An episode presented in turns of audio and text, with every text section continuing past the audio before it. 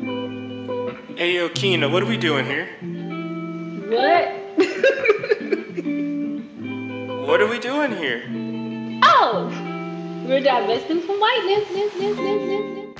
Welcome to episode three, season one of Divesting from Whiteness. It's your host, Kina Reed, and I am thrilled, absolutely thrilled. I mean, y'all are used to me being thrilled about every guest, and that's because everybody I'm having conversations with is just beyond special and beyond powerful.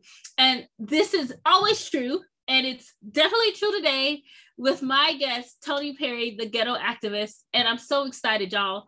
I mean, I knew that when I sat down to talk with Tony, my mind was going to be like, whoo, expanded. And Tony did not disappoint. Tony and I had such a thoughtful and rich conversation about so much. We start this episode defining white supremacy and what it is and what it isn't. We end this episode talking about the challenges of white saviorism. But before we do that, in between all of that, we really dig deep into things like the difference between race and ethnicity and the power of origin stories. And I gotta tell you, for my listeners who identify as Black, this is so important. Tony does such an amazing job reminding us that our history is not limited to the experience of chattel enslavement across the Americas. He reminds us in such a beautiful way of the multifaceted history of our ancestors. And so I just want you all to know that you may be hearing new terms, new concepts, and it may be a little overwhelming, but that's okay because we have learned that we can truly learn from discomfort. So take time, take notes, and make sure to revisit the the notes of the podcast because tony and i share some really wonderful resources that will help you to continue to learn. I just want to shout out tony. Their work is across platforms. You can find them on instagram. You can find them on patreon and they regularly blog at theghettoactivist.com so please after listening to this episode leave a review, but also follow everything Tony Perry does because he is worth it. See you on the other side of the episode. Once you change your thought pattern, you change your, your attitude. Once you change your attitude, it changes your behavior pattern. And then you go on into some action. As long as you got a sit down philosophy, you'll have a sit down thought pattern. And as long as you think that old sit down thought, you'll be uh, in some kind of sit down action. They'll have you sitting in everywhere. Break the chain, break the chain, break the chains. I've been trying to find a way to break the chains. Saying, it it be strange, it be strange, it be strange. I've been trying to find a way to make a change.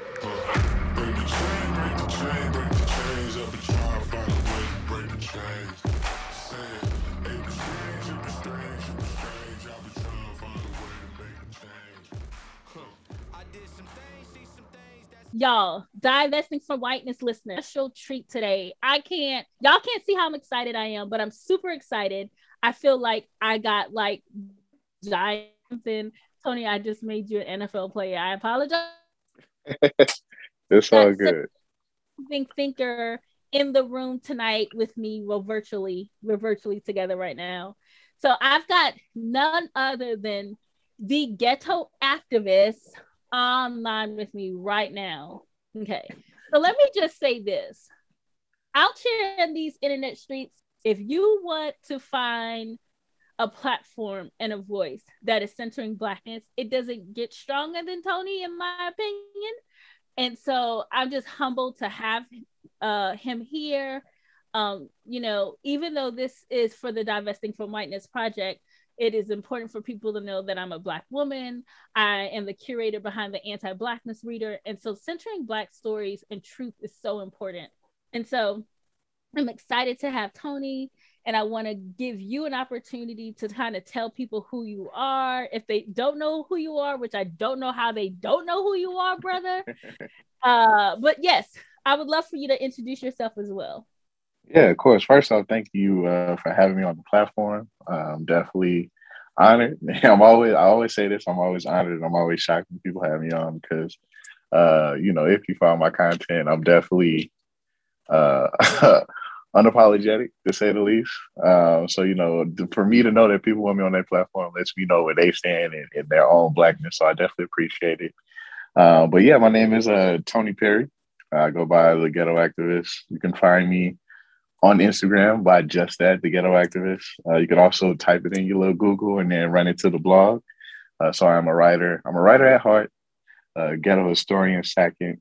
Uh, but of course, I'm, I am a black man. and it's important to say that in today's space because uh, apparently a lot of other people are trying to occupy this space and not, you know, admit exactly who they are. But yeah, I am a black man. I'm African American. I, I, prefer the term African American. You know, it's kind of my personal preference, but uh, I'm a writer at heart, historian uh, also at heart. Not by the uh, you know the Eurocentric, uh, you know, higher education means of being a historian. Right? I don't have the PhD, uh, but I am a huge believer in self study. Uh, one being that, of course, life is your biggest teacher. So if you can't see yourself as a student of life first, you're gonna miss a lot of lessons. Uh, but I also believe in terms of, of having a, a, total commitment in terms of your own personal growth. And that personal growth, I believe, comes through your own education, right? Uh, Carter G. Woodson told us that there's two educations that we have. There's the one that that's given, and then there's one that we give ourselves. So I'm a huge component in giving yourself the right education to free yourself uh, from the psychological chains that chattel slavery is still left on many of our minds, right? So that's a lot of the content that you'll see on my page is geared kind of towards that whole message. Uh, I, I, try and do that by introducing people to a history that's been locked away. Um, a lot of us, first off, don't even know what happened to us here uh, in terms of that 400 years of the Ma'afa and plus, let alone the years and the centuries before then. You know, um, like you know, I've, I've, had this conversation many a times that um, we we we are a part of the oldest people on the planet we have the oldest history of any other group of peoples on the planet, right? And the fact that we can only talk to or speak to about 200 years of that lets you know how far removed we are, not just from ourselves, but from our ancestors. So that's a good gist of in terms of what you'll see when you run into my content, why I post the content I post, um, and all that good stuff. So I'm like I said, I'm definitely pleased to be here, and uh, I'm excited to have this conversation with you. I'm so excited. Even in that introduction, you shared some things that I want to circle back to later in our conversation. But I want to, first of all, ask you the tracking question because here at Divesting from Whiteness, we recognize that context shapes everything. So I would love to know what is shaping your life today. And it doesn't have to be anything big. It could be the fact that you got a new pony. I don't know. what is shaping your life today? Uh, to be honest, I had to say it's it's the people. Um, you know, I kind of started my platform not looking for any type of notoriety or anything like that. It really took me a while to put my face behind it. Uh, but it's really the people uh, and, and the feedback that I'm starting to get from some of the things that I post. Because when you do this stuff, you know, for a long time, you kind of think that you're just shouting out into empty room, right? And then, uh, you know, you start seeing uh, you know, some comments, and the comments are good, but it's something different when you start having people sending you DMs talking about how much you've, you know, impacted their own learning journey, uh, because it's a journey for all of us, right? And for me, um, like I said, I always view myself as a student of life, uh, but I, I, do believe in education. Um, before I switched my major, my my primary major was history education, so I do see myself as a, as an educator. And as an educator, I think it's important that I share the information that I pick up along my journey to help other people on their journey. And they can use that information however they like because everybody's journey is different. Um, but when I start hearing people talk about how I've helped their journey, right, that's really, really helped me in ways that I can't even, you know, I really can't even put in words to be honest. So I'd have to say it's the people right now. That's awesome. That's so awesome. So I'm going to take us right into the thick of it. Okay.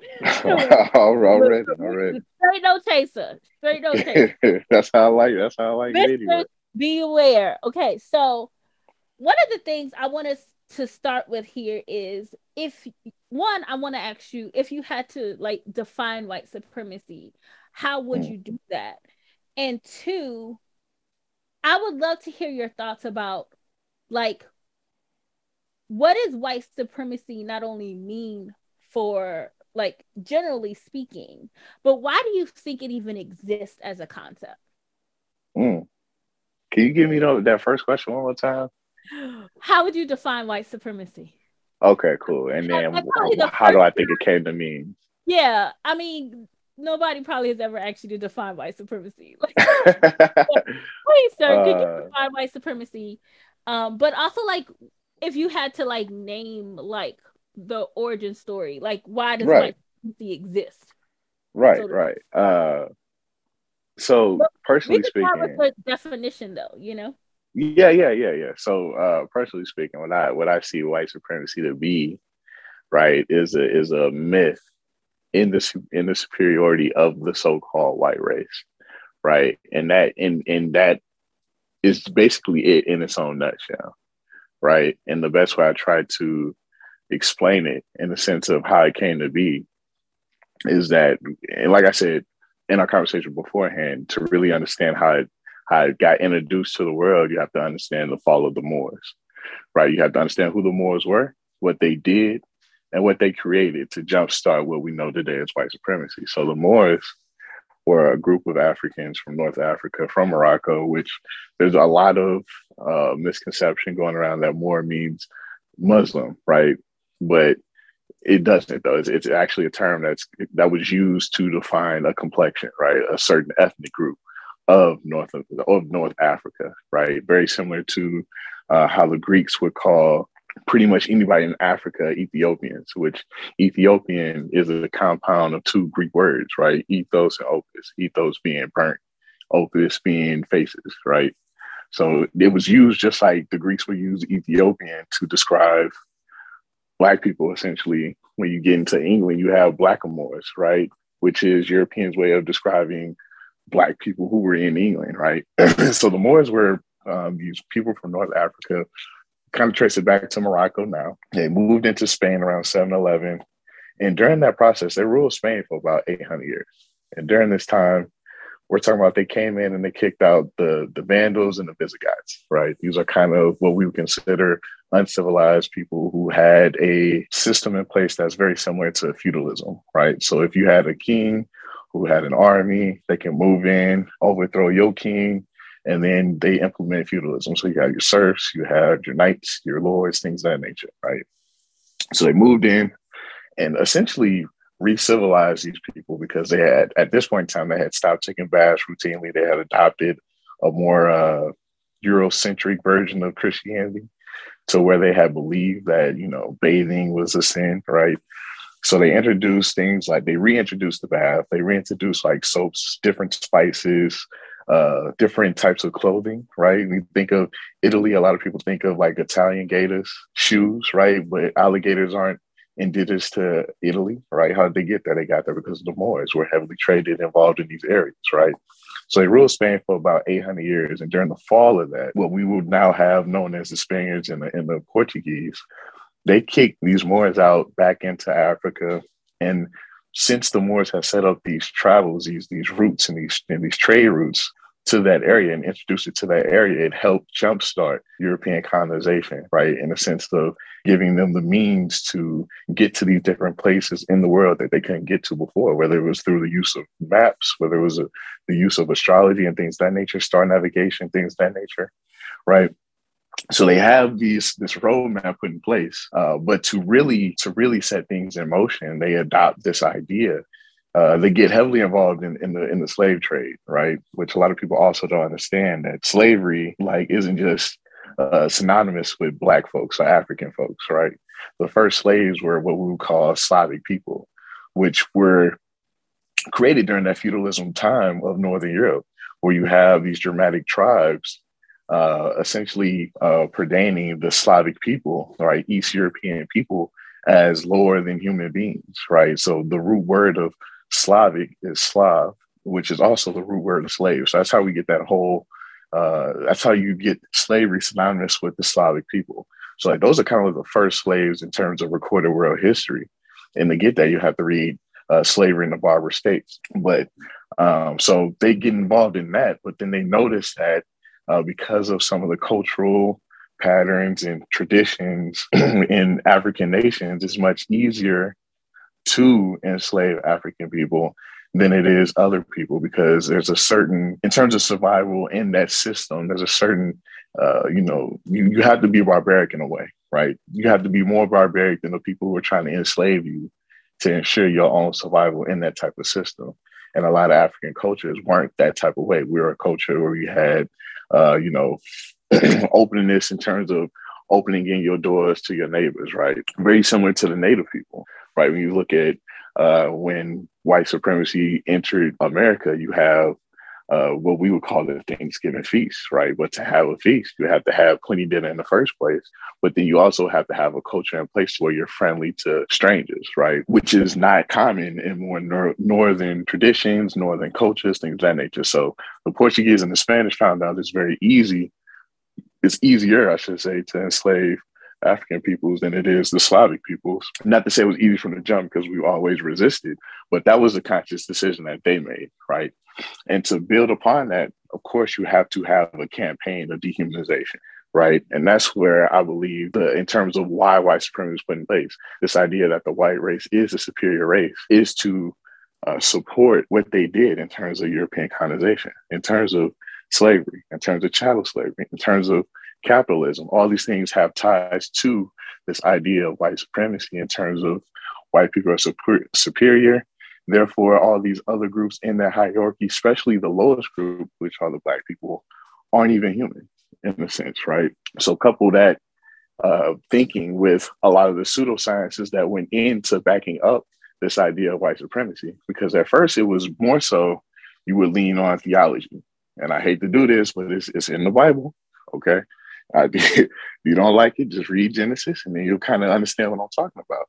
So at first, it was we they would use theology to to kind of um, stamp this idea of white supremacy. Right? You have the story of Ham, and you have Ham being one of the sons of Noah, and after the great flood, Noah's in his tent, drunk, naked, you know, praising God. That's in the Bible.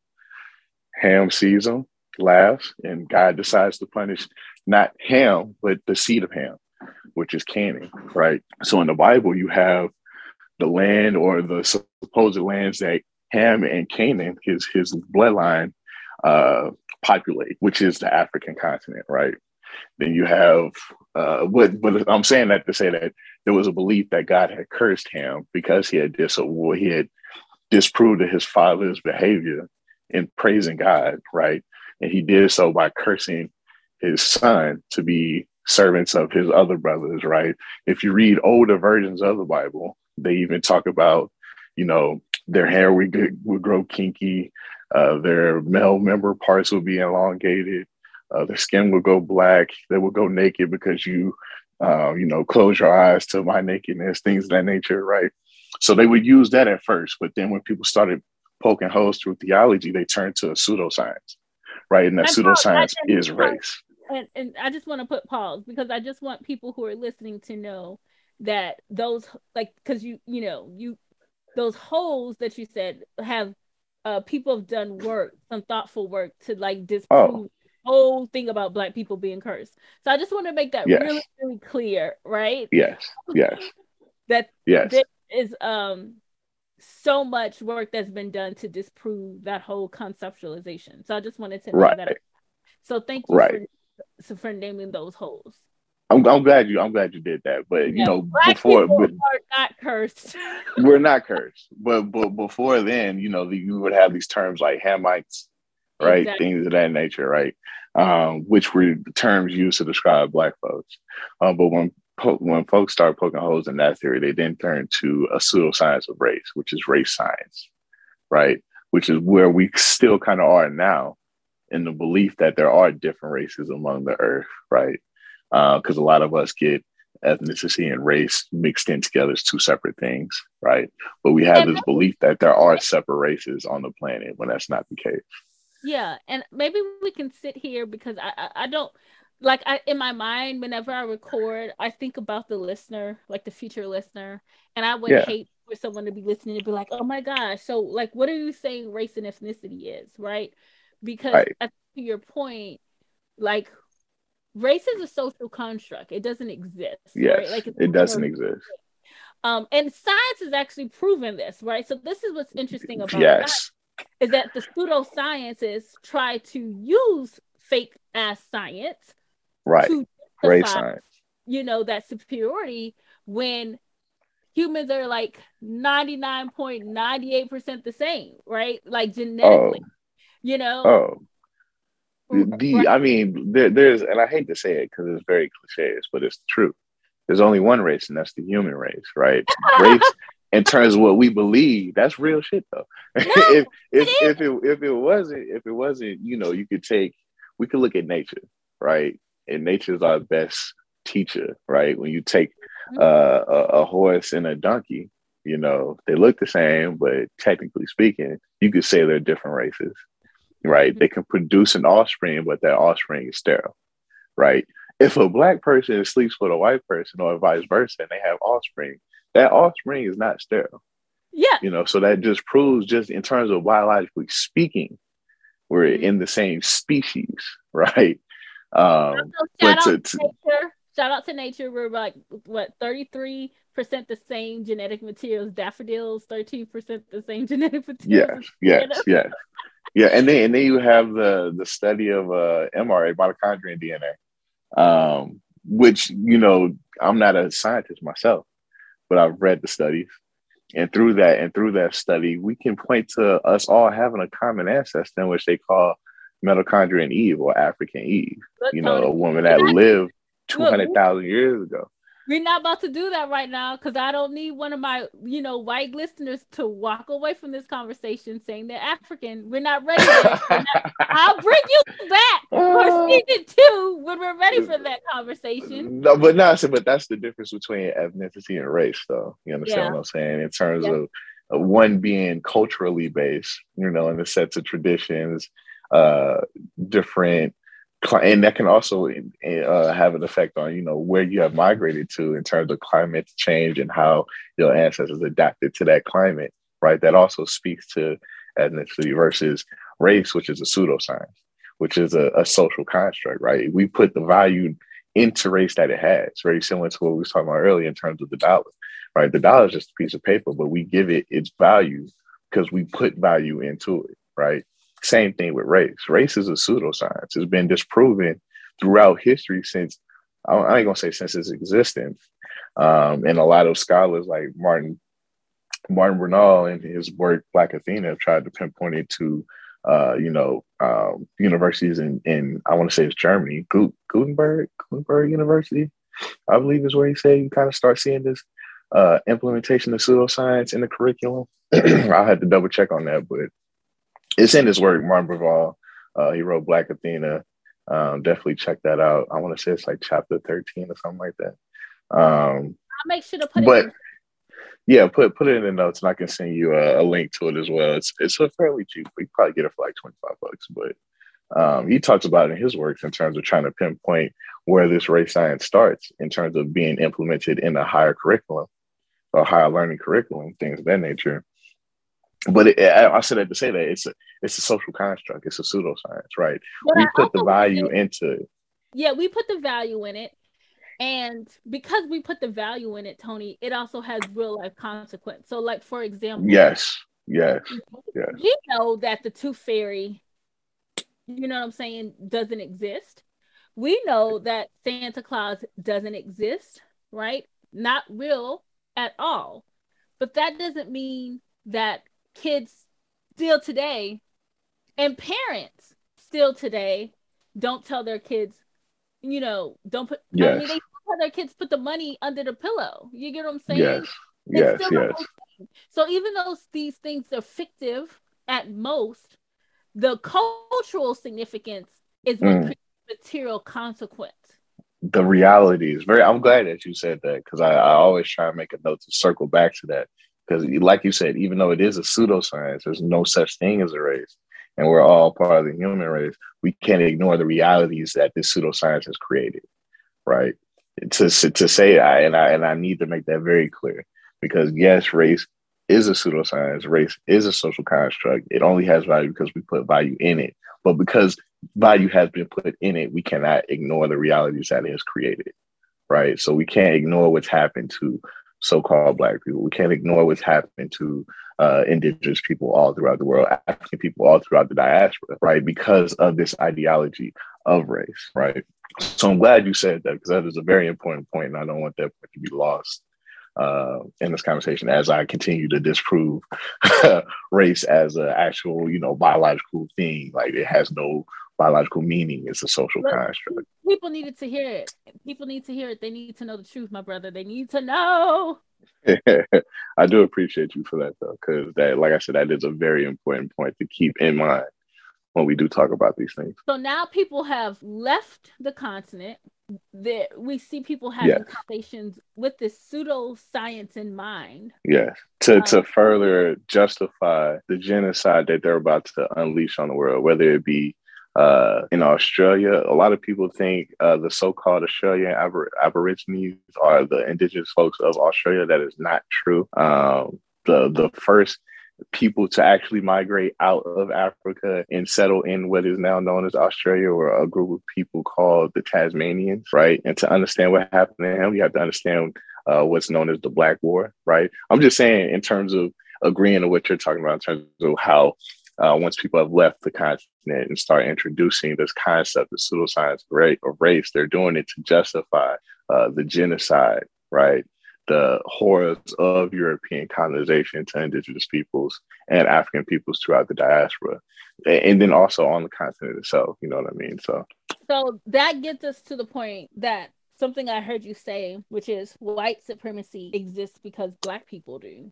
Well, I, will I'll clean it up a bit because I, what I what I what I normally say and what I always say is, um, we as a people, a lot of us get involved in this work, whether it's from the anti-racist standpoint, whether it's from a historical standpoint, whether it's from anti-blackness standpoint. All of us essentially have a goal of that being we need to dismantle white supremacy, right? And I've always said we can't dismantle an ideology that we still cling to right? And I said to say that blackness was created because whiteness was created, right? There was no such thing as blackness before this idea of white supremacy came into place.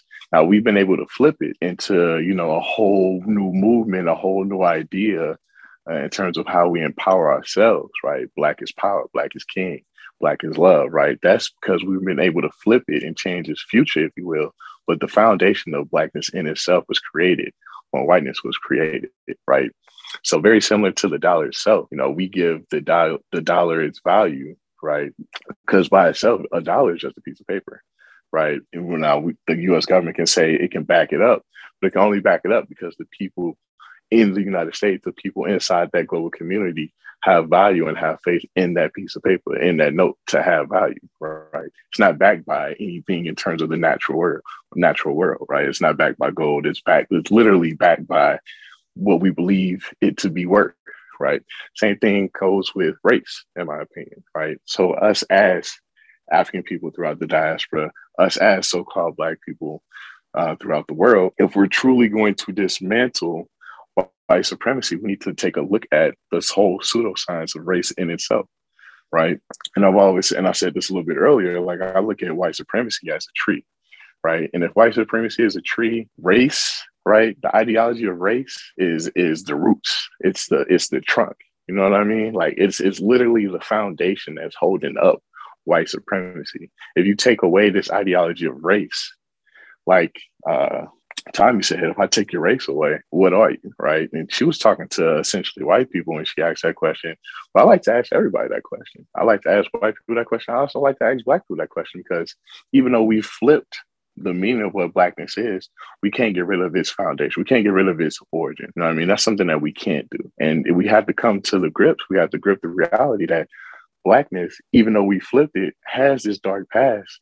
And that past being it was created to justify whiteness, right? To justify the racial hierarchy that was put in place through European colonization, right? To justify European colonization, right? So in that sense, I would say that because we we cling to this ideology that we've been proven is a, a, a pseudoscience, right? It has no actual value to us outside of the value that we put into it now because we flipped it. But once we, you know, eliminate that, we can really take a look at okay, that's how you dismantle white supremacy by saying its main lifeline is a is a myth from the get go, right? You can't have whiteness being supreme if you say whiteness doesn't even exist. And to say whiteness doesn't exist, you have to admit that blackness itself does not exist right? If we're not black, then what are we? And that's a question that I, I, like to pose to everybody. That's a question that I've been thinking about and I struggle with because well that's a future podcast i'm going to have you back on the and i also want to really make something really clear uh, because i'm aware that especially in the united states in particular a lot of times when we talk about issues of race or racism um, there is a black white binary right so i want to make oh. like i try to be really clear because I think mm-hmm. all types of people, right, all people of the global majority, um, have experienced violence by way of racism because oh, of man. the science of race. So I want to lift that up. The only yeah. why I I really work hard for people to see that that whiteness opposes blackness is because I also I don't think that people we can't get healed of something until we know like you know, I don't, I don't want to be like cliche here or even triggering, but I'll just use like a cancer metaphor. Toni, you can't, like, when someone finds out they have cancer, like, one of the first things your medical provider is going to do is ask, like, try to pinpoint where it's at. You see what I'm saying? Yep. So, the only reason why I name that dichotomy, right, um, and I, I don't believe in dualism or false like binary thinking anyway. But in this case, I think it matters and that's because we have to pinpoint like where did this this hierarchy and this supremacy get rooted in do you get what i'm saying and then how was that justified to do the harms that happen globally to all types of brown and indigenous folks you get what i'm saying mm-hmm. and so mm-hmm. that's the only reason why I try to name that is because it is about dissecting the root or the origin system of this hierarchy. Right. And how right. that has been used to go to various parts of the world and be violent towards all types of people. Um, right. Who have melanin, you know? Yeah. Um, and then I also try to name, and this is probably something that every episode of this season is gonna, someone's gonna hear me say this, is white supremacy, as, as harmful as it is to black folks and to brown folks, it also harms white people, right? Right. And Man, that is thing that a lot of people cannot process, right? Yeah. It's a very anti-human system. Man. Right? These are facts. These are facts. And so now look, look, look at me segueing. Look, I feel smart because I get smart. And so I was like, I need to be smart tonight because like I, right. Um, I wanted to read you a line from the We Charge Genocide document mm. that the Civil Rights Congress composed of so many amazing uh, Black thinkers and theorists and writers, in 1951 brought to the United Nations. And there's a line that I wanted to get your thoughts on that's so powerful. And one of the, and it says, um, we believe that in issuing this document, this document is the We Charge Genocide document um, that was given to the United Nations that we are discharging an historical responsibility to the American people, as well as rendering a service of inestimable estimated value to pro- to progressive mankind. We speak of the American people because millions of white Americans in the ranks of labor and the middle class, and particularly those who live in the southern state and are often contemporaneously called poor white, are themselves suffering to an ever greater degree from the consequences of the Jim Crow segregation policy of government mm. in its relations with Negro citizens. We speak of mm. progressive mankind because a policy of discrimination at home must inevitably create racial com- racist commodities for export abroad. And so I wanted to sit with that for a second because one, I think it connects to what uh, we were just talking about about white supremacy hurting white people. But two, here's this charge that this document is making that the United States government, you know, this amazing foreign power um, this world leader of democracy and diplomacy and progressiveness, right? Mhm. Um, the document is accusing the United States of genocide of African and Black folks. You see what I'm saying? And so That's fact. I mean, I want to introduce that to the conversation. Like, that's not something we. Re- I'm pretty sure you ain't read that in your hi- history books that the United States was guilty of genocide, did you? I mean, they probably did, at least in the sense of. I, I, I take that back. They probably didn't, because when people talk about, uh, you know, the Pilgrims and Manifest Destiny, and, and you know, uh, the, the way that Native American history is taught in America, they probably don't even see that as genocide. So you're right. Not. I just- I mean, and this is embarrassing because I feel like you, when you're a kid, you believe what adults tell you, right? oh yeah. So when we think about the origin story of the United States, and depending on how you like who's telling the story, because we get it by the way of Jamestown, Virginia, right? Mhm, And mhm. the natives, the first people are disregarded in that story because they make up this whole thing about Pocahontas. Or we Mm. get it by way of, you know, Massachusetts and the Puritans and the Pilgrims. Mm. It's still a very like Disney version of what Man, wholesome. Yeah, yeah. Fact. it's the Thanksgiving, it's the pumpkin pie, it's the exchange Right. corn. And so right. When in reality, you know, one side definitely was exchanging foods, uh, techniques that other people needed to learn to live on this land, while the other people was giving them blankets with smallpox. Yeah. You know what I mean? So I so- definitely feel you on that sense. so what do we do with that? Like how what what do we do if we name the United States as a genocidal agent? Uh, I, well, for one, I, I would definitely want to say, um, I don't, I don't. Unfortunately, I would have to be a student of history and and and, and succumb to what has happened in the past to say that you know we've been done that. Like you read that letter that was sent to the UN uh, back in the fifties. Uh, you know, you look back during uh, Malcolm's time in the early sixties. He was also talking about going back to the UN and charging uh, America with genocidal charges as well. So this is a conversation that's been happening uh, for centuries uh, now, and what would have changed?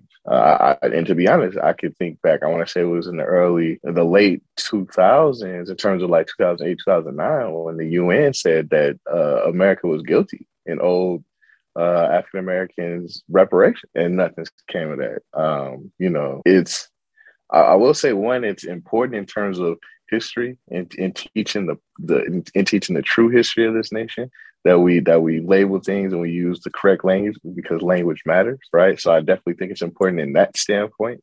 Uh, and maybe through that, you know, we can shift the consciousness of future generations to where something will be done for the genocidal acts that's happened in the foundation of this country and the genocidal acts that this country continues to take out and, and do, whether it be uh, in Central America, whether it be in the so-called Middle East, things of that nature, in terms of where we have all these military campaigns and coups and and disrupting actual democratic uh, practices because we have capitalistic things that we want to keep in place. Um, you know, so I definitely think it's important in, in terms of a language standpoint. Uh, but for for for me and my reality, um, it's a change that I'm not. I don't, and I hate to say a change that I'm not going to see in my lifetime because I don't want to put that type of energy in the universe. Uh, but again, in terms of me being a student of history, I have to I have to come to grips with what's happened in the past. and like I said, this is a conversation that's been said. happening. Look, that's the first thing you said on this call that I disagree with in a sense that Okay. I have that like, you know, that that posture of demand and the Mm. spirit of urgency. Why not in my lifetime? Oh. Right? Oh, I, I'm- let me let me clear that up because I don't. I, and like I said, I hate to say it like that because I don't want to put that in the universe. You know what I mean? Because it, it damn sure could happen in my lifetime in terms of America coming to grips with what is happening in Japan and starting to, uh, you know, acknowledge and atone what it's done in terms of its genocidal acts, whether it be here on this continent or here throughout the world, uh, throughout the Western world, so-called Western world. But like I said, and I, and I, and I really. I hate to be a pessimist, if you will, but you know, Kwame would tell me we have to look at the track record of this country and and and what has happened. There's been so many outspoken people in our community, people like Kwame Ture, people like Martin, people like Malcolm, people like Garvey. You know what I mean? That was one of Garvey's main staple points is that uh, you know, one, we need to look for self uh, in terms of this race idea to put race first, but to look out for our people first, and then demand what is owed right? So, uh, and you know, he's kind of the, the, the leader of Pan African thought, if you will.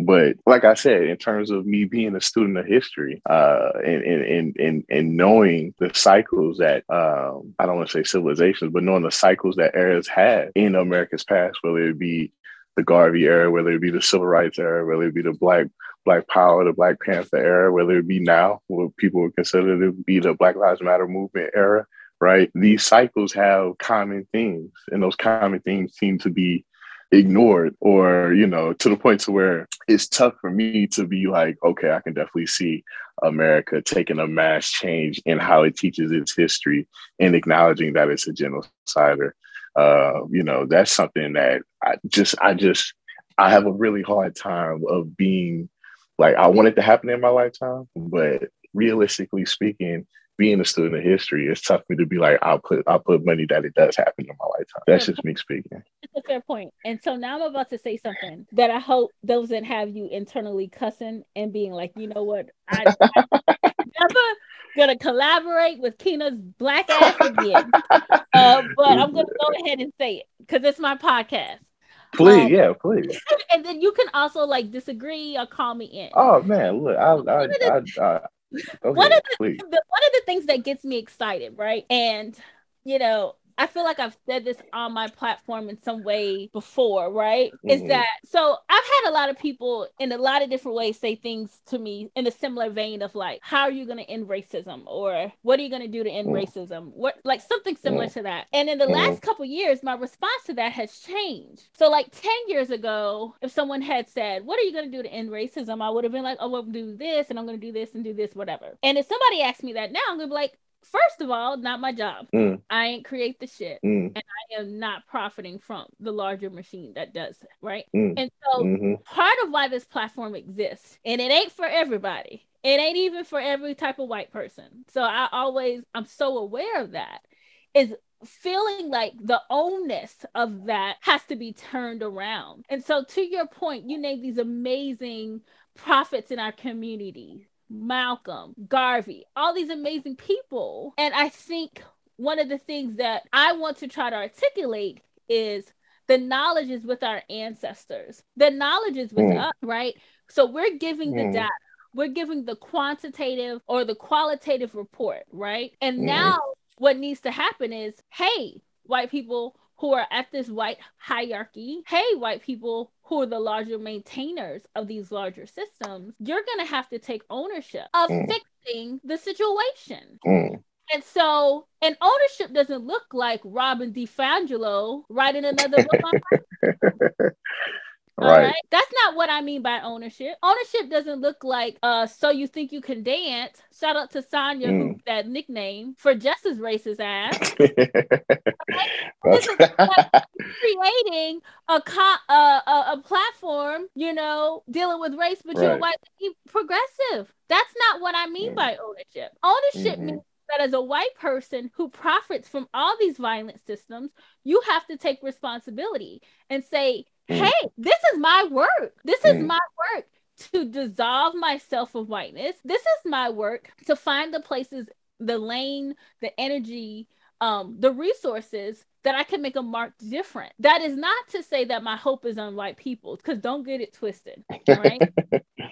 right. So I, I really want to kind of like name the edges there, right? Mm. I don't think history has provided us with a massive database of white people who've been like, you know what, we need to do better. We don't have the mm. we don't have receipts on that.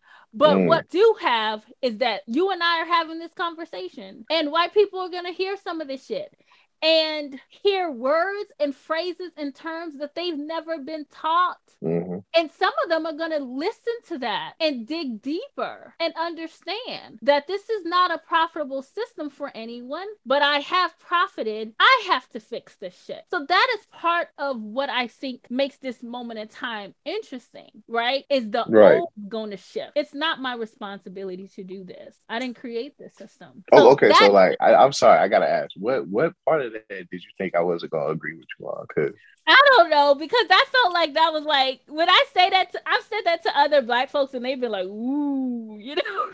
Like, nah, hell nah, hell Because nah. It's, it's, so it's, long- hey, But but you get what I'm saying? Like for so long, especially if we're talking about like the modern civil rights movement, it was that we Mm. shall overcome someday. You know, feeling like okay, we gotta. In fact, I wrote this shit down, Toni. I literally heard this on the on news today. It's a black woman. Shout out to Dottie Hamilton. She says, "I don't intend to spend all my life." Proving to white people I'm okay. And I hell wrote nah. but I think for so long we felt that that onus was on us as black folks to help Mhm. white people be like, "Hey, we're okay, right? Like, look, Right. we can we can straighten our hair, we're okay, right? Look, Ass- assimilation. I can talk like you, and we're okay, right? Look, I can move in your neighborhoods and drive cars you drive, we're okay, right? So that's what I'm saying. Like, rather we've said that shit out loud or not, we have internalized that it is our responsibility as black and brown to make the white man comfortable. Yes, it's to end racism. That's not my job. Right, right. It's not though, and I agree with that wholeheartedly. And, and, and I, I've battled with this myself because I, I had a piece very early on in terms of what a real white savior is. Because we have this idea of what a white savior is, a white person that goes into marginalized community and like you know introduces them to different aspects of revenues that they didn't have access to. And now she's you know essentially saved the community or he's essentially saved the community uh, or this belief that white people need to save us from our hellhole, right? When in reality, a white savior is a white person who saves themselves from this illness, this this That this part. myth of whiteness in, in itself, right? A, a white savior is a white person that goes into their own community, right? Goes into their own community and and and, and helps their community devolve and dissolve from whiteness themselves, right? That's what a real white savior is to me, in my opinion, because uh, like you said, I didn't create racism. In fact, it's crazy that white folks want to take credit for everything except for the invention of racism. That part. And that's probably the only thing that they really invented, the B1000. You know what I mean? So uh, I'm right there with I'm you. gonna have to take this good old word, and you might have to stop the podcast. You know, for my people talent, you might need to like maybe at the top of this episode, I'm gonna say, "Hey, if you're a drink, you know, you might pour a drink while you listen to this. This gonna hurt a little bit, no, right. real, real shit though. Real shit though. you know." Real shit though. And, and and for us, you know, in terms of if, if someone would have asked me that same question, how was I going to end racism? I would say, first off, you asked me the wrong question. You should be asking me how am I going to end internalize racism? Because as you said throughout this conversation, we've internalized racism to the point where it affects how we see ourselves, how we interact with ourselves, how we interact with people inside our community, and how we interact with people outside our community. Right? That's one of the psychological chains of slavery that's still left over to us today, right? In the sense that in the sense that I don't have to deal with the wrath and the horrors of slavery if I'm a good slave, if I pay cotton to this amount, if I please master, right? That's now been passed down through generational trauma to where, okay, maybe I'm not gonna lose my life if I keep my pants up, right? Maybe if I listen to everything the police says, I won't lose my life to to this police state, right? Maybe if I'm punctuant, maybe if I get all the degrees, right? America won't see me as a black man, but will see me as an American in this in this class system, right? We try and cling to classism, if you will, to this racism, but we can't ignore the fact that this is a racialistic society, right? So the best thing that I can do is free my mind and then free the minds of all my other brothers and sisters who are underneath this whole, uh, you know, the, the the enslavement of internalized racism, and the real people who need to dismantle racism, who need to end racism, are the people who perpetuate the system of oppression still to this day. Because as you said, racism uh, inhibits white people, so-called white people, in ways that we can't even really imagine. Because for us, we we understand, we know the realities, we've seen the realities. But for uh, you know, a white person who is not uh, economically uh, privileged in a way, right? I hate to say uh, white trash because it gives the idea that white is pure, and you got to add trash to it, if you will. But you know what I'm saying when I talk about white trash, you know, if I will. Yep, I, I know. I can follow. I'm It's following. it's it's right, right. Those people are being deprived and exploited from this capitalistic system, just like a lot of us are. But because they believe that at least they're white, right? And they have this badge, they have this title, they have this airness to them. And I say air in terms of bouginess to them because they are white, at least that they're not black, right?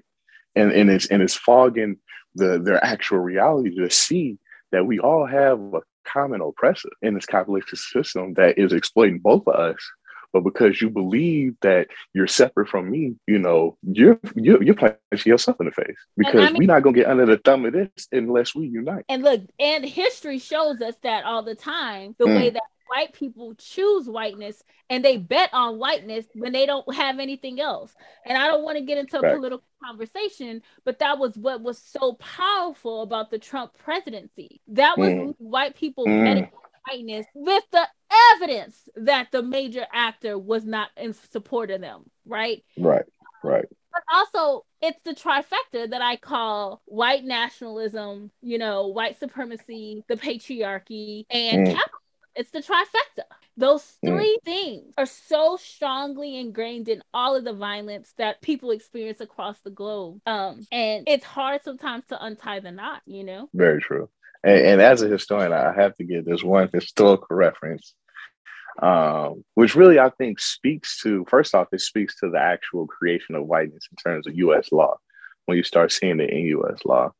But in terms of us understanding our history, right, to uh, dismantle this idea of whiteness, uh, my reference is people, if you don't know who Nathaniel Bacon is, please research who Nathaniel Bacon is, research his rebellion that he led, right, in 17th century America, right, when he took over Jamestown, destroyed Jamestown, building a coalition of uh, enslaved Africans, indentured servants, right, white people, right. First off, he did that to attack the natives, which is very fucked up, and I can't just gloss over that. But he also did it to attack the power structure in terms of the elites in Jamestown, right? And when he did that and he took over Jamestown, burnt that shit to the ground, the aristocrats, the the wealthy elites said, We cannot have this. We can't we can't have these people teaming up because they outnumber us. So we have to create ways to let people into the group to divide and conquer, right? So that's my historical reference. If people, if you don't know who Nathaniel Bacon is, research who he is, research his rebellion, and then research the laws that started coming in place after the rebellion, right? You start to see you start to see a, a turn away from indentured servitude and a more increased focused on chattel slavery, right? Why is that? Why do they make indentured servitude illegal, right? People think it was illegal with the 13th Amendment, but it was it, it stopped being a predominant practice centuries before the 13th Amendment was introduced to the Constitution, right? So for people who need a historical reference in terms of um, first off to understand where race law became implemented in America and to also understand how we can build these coalitions to rival what Nathaniel did to take on the elites, study Nathaniel Bacon and his rebellion. That was so important. Okay, I have one more question. Yeah, Um, sure. I know we've been talking for a while. I haven't even looked at the clock because I just wanted to keep it going. and you were like but i mean that's what i i just i had made space in my life that i knew you were gonna like get into it you know um yeah, for sure. Yeah so here's the thing you you gave a lot of stats about the moors and spain and the trade Yeah. routes a lot of stuff that i know is new information for so many folks. Yes, so yes. again for the person who might be listening to this who is white who's like what's that got to do with me? Why do i need Uh, to know these inf- this information? I would love for you to answer that question that might be rolling in their uh, rolling around in their head Well, I- and and I'll bring it back to what I said in the introduction in terms of we can't know where we're going if we don't know where we've been, right? You can't, uh, you know, you brought up a, a very great point in terms of curing cancer, right? To cure cancer, first off, you need to have a diagnosis. You need to figure out exactly what's going on. And then when you figure out what's going on, you to figure that out, you got to pinpoint the area that's where you know you're seeing the abnormal happening, right? You have to study the body, right? And I say that to say for us, we understand that we have this sickness with us today, which is white supremacy, but we have to study history, the history of body, right? To understand where it came from, how it came to be, right? And people have this idea that, you know, because it happened centuries ago, it's so far removed from us when that's not the truth, right? History is not a linear thing, right?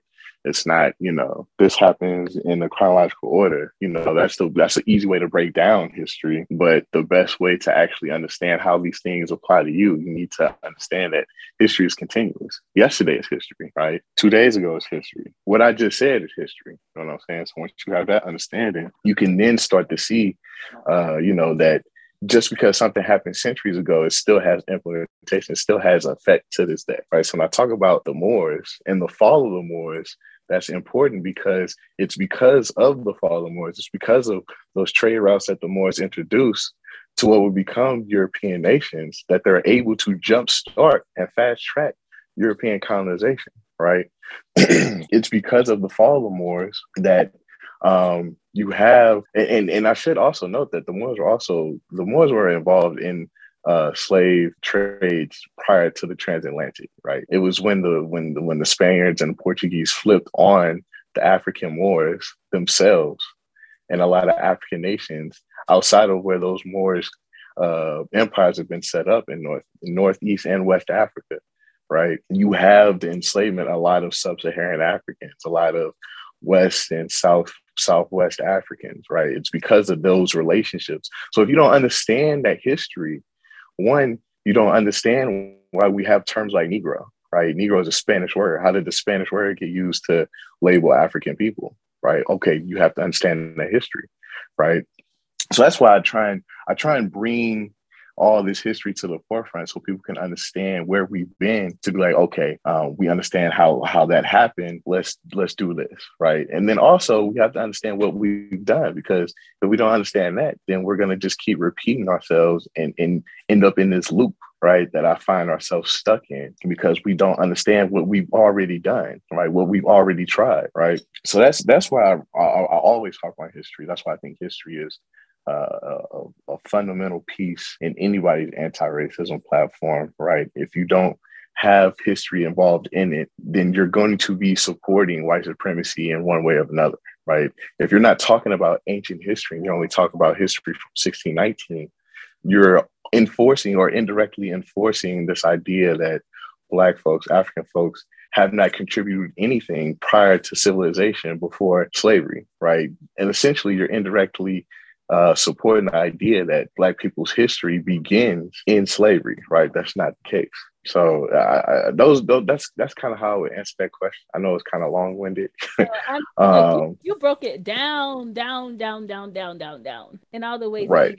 broken down. So the last thing I usually do is a ask you to tell people how to follow you, support you, um, really get connected to your engagement, and then I usually yes the second question for myself. So let's go ahead. Tell cool. people where they can find out more about your work, um, how they support your work, all that stuff. Share that with yes, yes, yes, yes. So uh, main platform, uh, as I kind of mentioned uh, before, uh, is on Instagram. Uh, you can find me at the Ghetto Activist, uh, all one word. Um, but that's on Instagram. There, I have a lot of content. I post out content weekly. It's all authentic content, I should say as well. Uh, I appreciate people who do repost my work. Uh, but the work that you see on my page, I think I got like 706 posts. 99% of those posts were created by myself. Um, so you can find me there.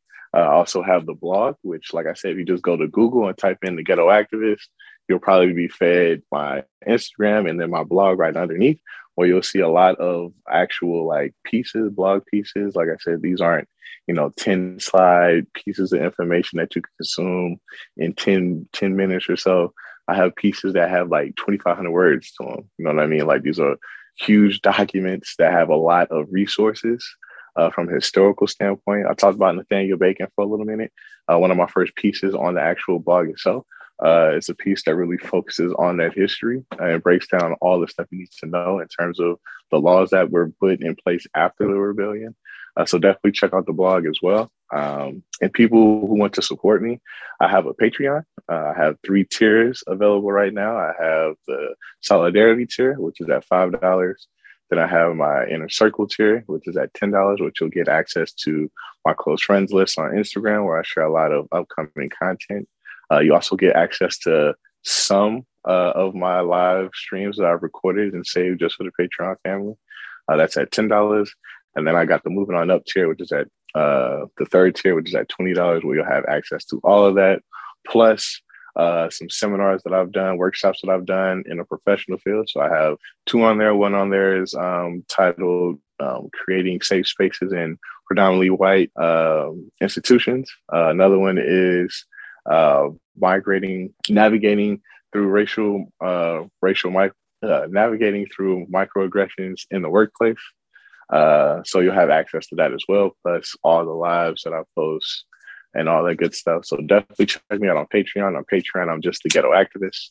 Um, that's pretty much the easiest way you can find me. Uh, I'm also on Twitter, um, kind of active there. You can just find me at Ghetto Activist um, on Twitter, but primarily uh, it's the Instagram account, the blog, and then of course Patreon. I'm also on Fanbase too. Uh, for those folks who are looking for a black alternative to Instagram, if Instagram keep playing with me, I'm going straight to Fanbase. Uh, so on Fanbase, I'm the ghetto activist as well.